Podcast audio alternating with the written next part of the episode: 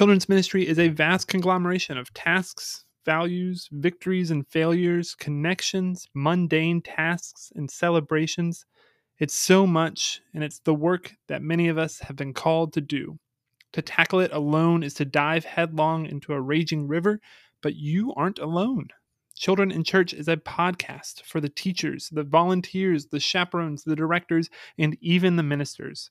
Everyone who spends time with Children in Church. Each week, we're going to talk with folks about topics related to children's ministry and ask what their field of expertise looks like in a weekly basis in real ministries.